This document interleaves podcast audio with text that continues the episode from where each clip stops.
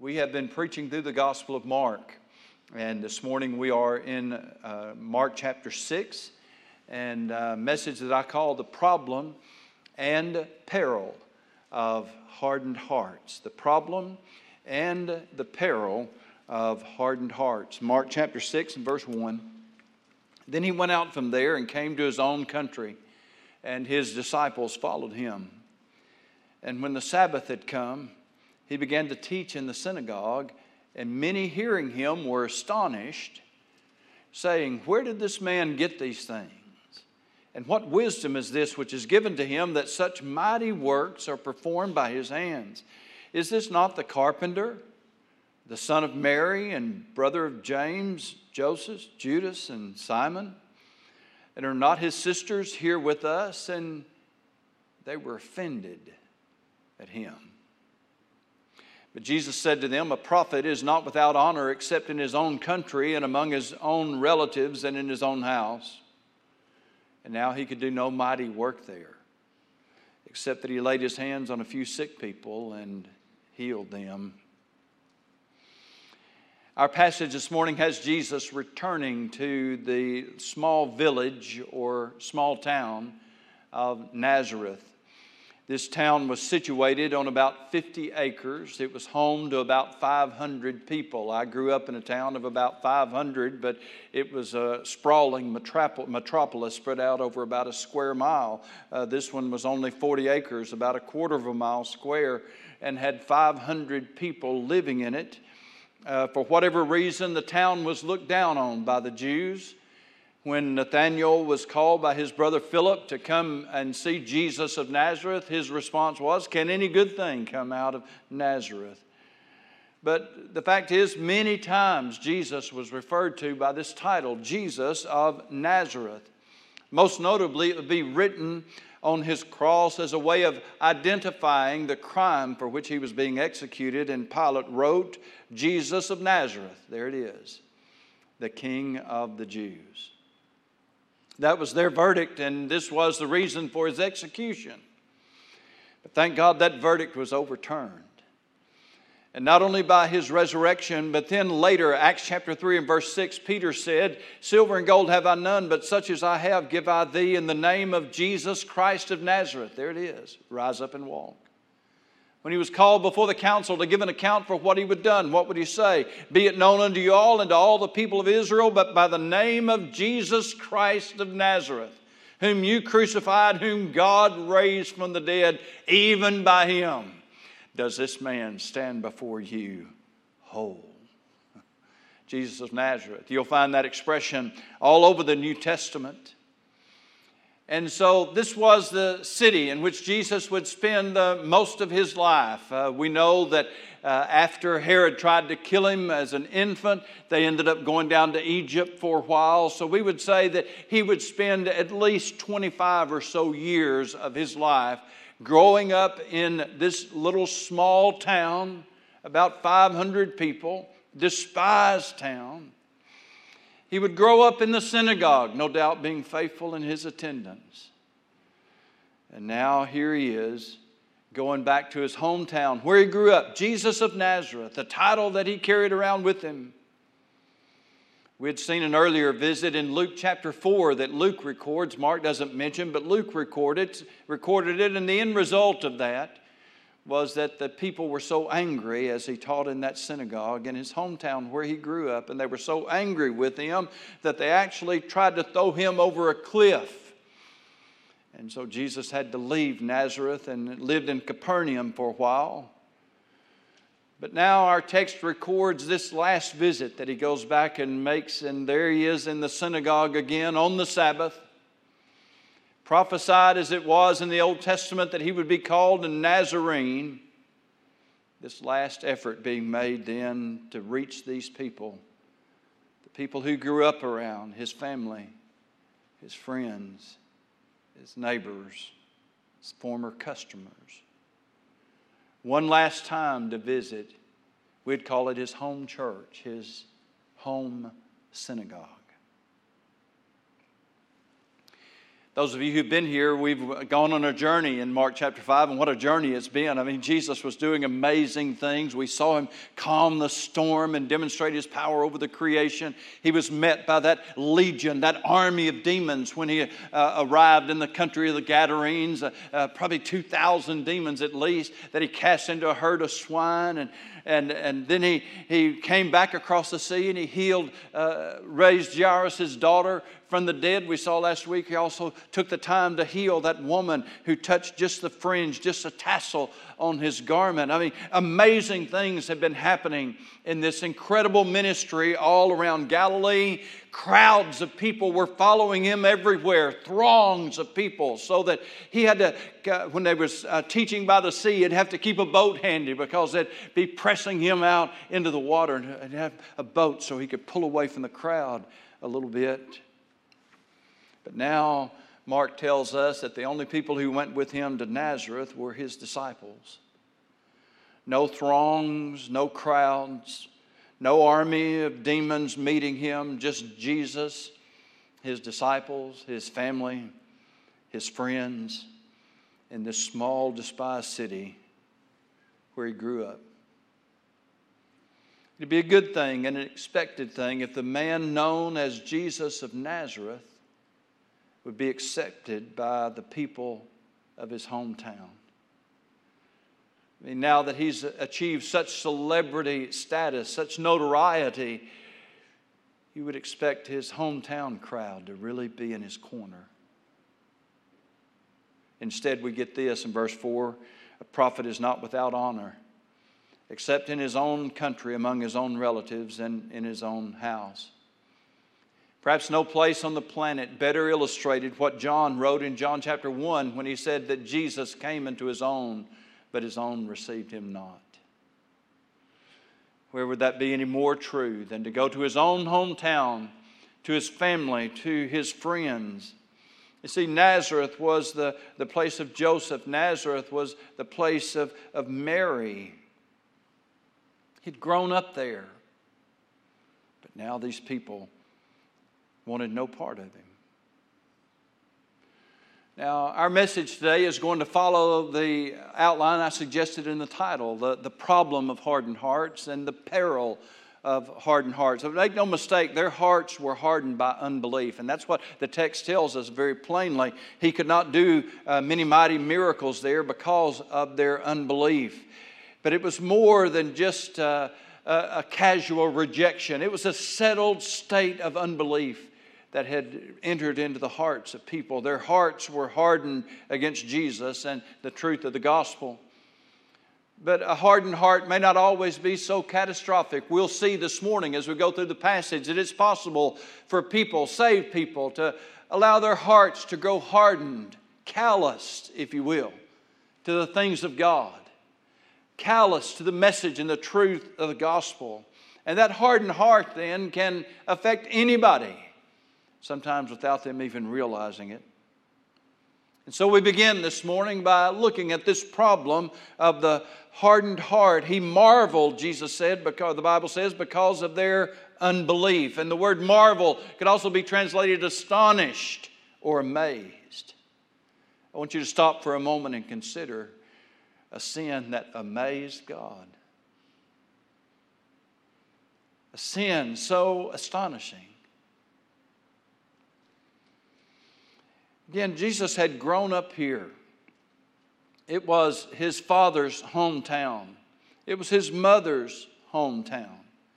It is a place where, as far as the human side of things was concerned, where Jesus' story began. It was in Luke chapter 1, verse 26. Now, in the sixth month, the angel Gabriel was sent by God to a city of Galilee named, there it is, Nazareth to a virgin betrothed to a man whose name was Joseph of the house of David. The virgin's name was Mary. And having come in, the angel said to her, Rejoice, highly favored one, the Lord is with you. Blessed are you among women. You see, this small town wasn't just where Joseph's business was, and it wasn't just where Mary had grown up, and it wasn't just their ancestral home. This was the place where Gabriel was sent and where he made that announcement that generations of people had lived and died waiting to hear. And of all places, it comes in Nazareth. I'm sure they were all expecting it to be in Bethlehem, but you know, God has an amazing way of doing the unexpected. He brings it all the way to Nazareth, this despised city, and there's Mary here, of all places. It was their moment to shine, if you will to be blessed and favored. In fact, that's how, exactly how Gabriel introduced the subject uh, to Mary. You're highly favored. What a blessing has been bestowed upon you. So that the first people who got to hear about this incredible story were right there in Nazareth. This was such a small town that Jesus, no doubt, knew everybody there. I mean, he had grown up there all of his life. He was kin to a lot of people there. Between Joseph's family and Mary's side of the family, a lot of kinfolk around. A lot has happened since Jesus went there the first time, and they had rejected him so callously, so terribly, and even tried to kill him. I mean, think of all the miracles that's happened. I mean, just miracle after miracle after miracle after miracle. And they had heard about this. That's probably why they invited him to speak again when they saw that he and his disciples showed up uh, that Saturday morning so long ago uh, to worship there in the synagogue. And as he spoke and began to teach them, the Bible says they were offended him at him. It's amazing, even after all this time, when you look at this story and you think about how it's played out, how could it be that in this place of all places, that their hearts could be hardened to the truth of Jesus Christ? How could this happen? They'd seen so much of Jesus. They'd been privy to so many things. They'd heard about the miracles. They'd heard him preach. How could his own hometown and his own family reject him? The Old Testament gives us an example of how this could happen. It goes back to the time, and just hang with me. I don't want to throw you a curveball today. It's just a, a marvelous Old Testament kind of illustration. It goes back to the dark days of the judges and the Eli, who had such a failed ministry as a judge, his, his sons were just allowed to run wild, and Eli knew what they were doing and let them do it. And it ended up in a battle. They brought the ark to the battle thinking they'd win it, and instead the Philistines took the ark, and all of the armies of Israel was routed. It was a terrible, dark, disgraceful time uh, the Philistines got a hold of the ark and they didn't know what to do with it. And of course, they figured out real quickly they didn't want to keep it around anymore. And all their crops started dying, their animals started dying, their kids started dying, people started getting sick. I mean, it was a terrible thing. They said, Man, we got to send this back. They kept it seven months. I'm surprised they kept it seven days after all that happened. They took it back to the home of a man named Abinadab. And it would stay there for over 40 years. It would stay 40 years in the home of Abinadab. Would take King David's ascendance to the throne. and one of the first items then that he decided to do was to bring the ark from the home of Abinadab to the city of David to a tabernacle, he said, that he had prepared there for it. And so they built a new cart. Nothing had ever been put on the cart before, and they sent it in. And, and uh, Abinadab's two sons, one of whom was Uzzah, was uh, charged with the task then of driving the cart and moving it. Along the way, the Bible says the ark uh, began to shift and stumble. The, the oxen that was pulling it stumbled. First Chronicles chapter 13 and verse 9. And Uzzah reached out and grabbed the ark, and God killed him. It's right there the anger of the Lord was kindled. Actually, you can see it there. The anger of the Lord was kindled against Uzzah, and he smote him because he put his hand to the ark. Now, why was God so angry with Uzzah? Even David was amazed at what happened, that God had killed him for doing something that seemingly needed to be done. But I think we get a clue of what was going on when we understand that Uzzah was a son of Abinadab, which meant He had grown up with the ark in his house almost his whole life. Where once the ark was in a sacred place called the Holy of Holies, where once it was only brought out on special occasions. Whole generations of God's people had lived and died and never seen the Ark of the Covenant. The word ark means box. It was box shaped, it was covered inside and outside with gold. On the top was the mercy seat formed by cherubims whose wings came together like this and formed a, a seat. It would be sprinkled with blood on the Day of Atonement, the blood uh, that was shed as a symbol of Jesus Christ and His Word. God said, There I'll meet with you. It's a precious, holy thing. But after 40 years, I think Uzzah had lost his reverence for the ark. And now it was just a box. Whatever was going on was in his heart because it wasn't what he was doing. I mean, his brother was up there driving the cart. God didn't kill him, he killed Uzzah. Whatever was going on was in his heart. Something he did was done for the wrong reason. It's the only thing that makes sense to me. Was that he had lost somehow his reverence for the ark. You see, to Uzzah, the ark was just a box. And to the people of Nazareth, Jesus was just a boy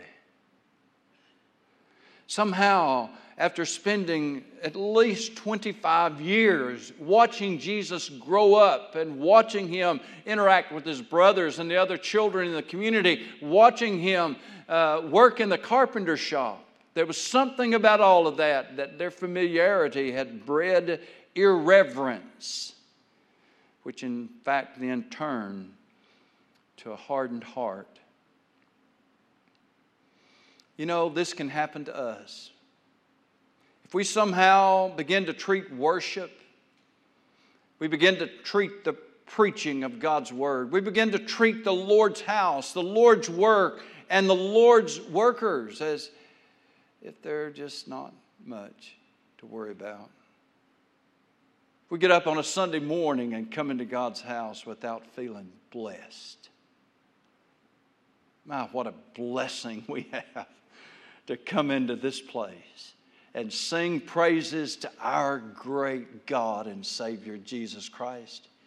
To hear His word preached and proclaimed and taught in our classes so that we study it and we sing and we pray together. If we somehow lose sight of how blessed we are, if we somehow can sit Sunday after Sunday dried and unmoved the preaching of the gospel truth of Jesus Christ, and without even knowing it, we may be allowing our familiarity to breed indifference in our hearts. If it happens to us, I, I can tell you where it's going to end up. Uh, you see, the glorious truth of the gospel of Jesus Christ begins to sound like old news to us. Uh, as believers in the Lord Jesus Christ, we never outgrow our need for the truth of the gospel. It is the truth of the gospel that provides us with an anchor for our soul. In a howling windstorm of the world gone mad, what we need is we need that anchor of the gospel of Jesus Christ. What the writer of the book of Hebrews says is that hope that is an anchor that enters into within the veil that is both sure and steadfast. We have an anchor that keeps the soul steadfast and sure while the billows roll fastened to the rock that cannot be moved, grounded firm and deep in the Savior's love. We need the preaching of the gospel. What else would we do? I'm preaching the gospel of Mark. If I didn't preach the gospel going through the gospel of Mark, folk, I'd have to make something up, and I promise you, I'm not going to do that. There's too much of that going on in our world already. God help us if we let our hearts grow cold and callous to the preaching of the gospel of Jesus Christ. We need it. We need to hear it. We need to hear it regularly. That's uh, the driving force behind this whole series of messages is to remind us of who Jesus is and what he has done and what he is doing in our world and what He's going to do. It's all tied to the truth of the gospel. If we let the gospel become old news to us, it won't be long till we'll be going to look for somebody with some new revelation, some new insight,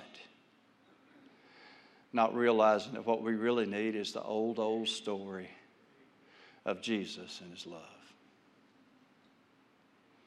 So, if there's a problem of hardened hearts, and there is, they had it in Nazareth, of all places and of all people. The people who grew up had spent all that time, 25 years they had spent with Jesus.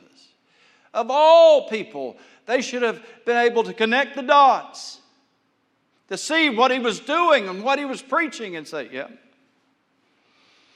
And that brings us, folk, then to the second problem, or the second part of this message, rather, the problem of the hardened heart. But then there's the peril, the danger of it. And we see this spelled out very plainly for us. Verse 5 says that Jesus could do no mighty work there, except that he laid his hands on a few sick people and healed them. I mean, what kind of ministry, folk, had Jesus had when uh, the healing of the sick became almost routine? He didn't do any mighty miracles there, no mighty works there. I mean, compared to casting out demons and healing a woman that just touched the hem of his garment and raising the dead and commanding the sea and the winds to be still. All he did in Nazareth was heal a few sick people. What more could he do there than what he had done? What more could he say than what he had said? One writer defined this as being overexposed and unimpressed. And yes, I've used that title a time or two myself. They'd seen enough truth and heard enough gospel to save them a hundred times over if such a thing were possible. Another thousand miracles and a few mighty works sprinkled in was not going to make any difference, and Jesus knew it. I shudder to think there might be somebody in this building today or somebody watching from home, wherever you are, who might be in that same situation. You've sat through enough gospel preaching already that you could have been saved a, a hundred times. You've heard the gospel again and again and again and again and again. And now you're hearing it again. And I shudder to think you're going to do the same thing today that you've done how many more times before? One time it'll be your last time. I pray that time never comes. Oh, listen, the peril of a hardened heart. It wasn't altogether certain what this was going to be. Some of these people would believe on him after his resurrection, most notably his half brothers. James and the guy we know as Jude. He's called Judas in this passage, but he's the writer of the book of Jude and, and uh, also the writer of the book of James. They were saved after the resurrection. And we don't know how many other of Jesus' family and friends might have been saved after the resurrection. I mean, they watched Jesus die. They saw him crucified by the Romans, some of them did, saw it from afar. And if there's one thing the Romans knew how to do, is they knew how to kill people. I mean, this old theory that Jesus just fainted, that's absurd. Listen, folks, they jabbed a spear into his heart so that it, uh, the water and blood came gushing out of it. He was dead.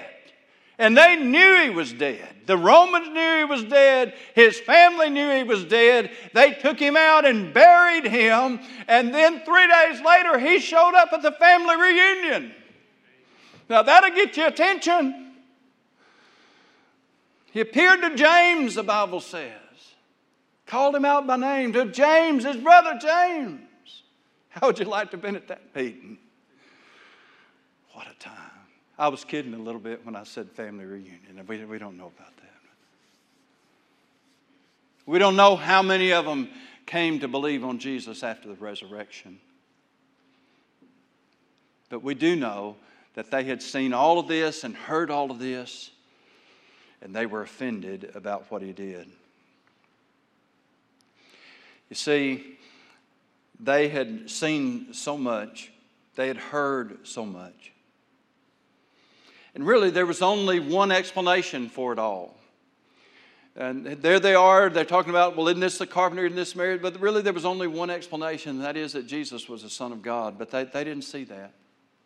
And so the first thing we see then that the peril, the danger of unbelief. is that unbelief blinds people's eyes to the truth. I might say the obvious truth. But instead makes them believe something that is an obvious lie. They are blinded to the obvious truth, but then believe an obvious lie. We see this play out in our world today. The fact of the matter is, you know it as I do, that multitudes of people in America are turning their back on God, turning their back on the Bible, turning their back on Jesus Christ, rejecting completely the truth of Scripture. So that they are blinded then to the obvious truth, but then they start to believe things that are obviously lies. I mean, you take something as obvious as gender, and nothing could be more obvious than that. And yet, people blind themselves to what is obviously true in order to believe in something that is obviously not true. I think about the matters of creation. Uh, the Bible says the heavens declare the glory of God. The whole creation declares the glory of God. The very fact that the creation exists demands that there is a creator. And even more, the existence of life. Life does not spontaneously create itself. We know that. It's not possible. And so the very existence of life cries out that somebody gave that life. Somebody created that life. And the Bible, of course, tells us who that is. In Him, that's Jesus was life, and this life is the light of men. The very existence of life is crying out the truth. There is a Creator God. But of course, men are blind to that. But they'll believe that life has spontaneously generated itself, that the universe generated itself even though they know it's not. Listen, I could go on and on and on, but I don't have to. I bring up a couple of things just to make the point. Once the truth of Scripture, the truth of Jesus Christ, the truth of the gospel is rejected, then what it does is it makes people blind to the obvious truth, but then it makes them believe things that are obviously not true. Second peril of unbelief, hardened hearts. As it closes people off to the spiritual realm. And you'll see it as Jesus appeared there in uh, verse 2 and began to teach them. They're asking, Where did this man get these things? By what wisdom is this which is given to him that such mighty works are performed by his hand? Is not this the carpenter? The son of Mary? Uh, they didn't say the son of Joseph, uh, the son of Mary. They'd been saying that a long time. The brother of James and Joseph and Judas and Simon are not his sisters here with us. They were offended. You'll notice they never tried to deny the mighty miracles that Jesus had done. I mean, think about it. Uh, he had healed so many people, some of them with congenital birth defects, some of them that didn't have arms or legs, and, and suddenly those legs grow out and they're able to use them. I mean, there was no way they could deny these miracles. They had heard about Jairus' daughter. There were witnesses there who were already crying and wailing, we saw last week at the grave. They knew that these things had happened. There was no way they could deny them. They didn't even try.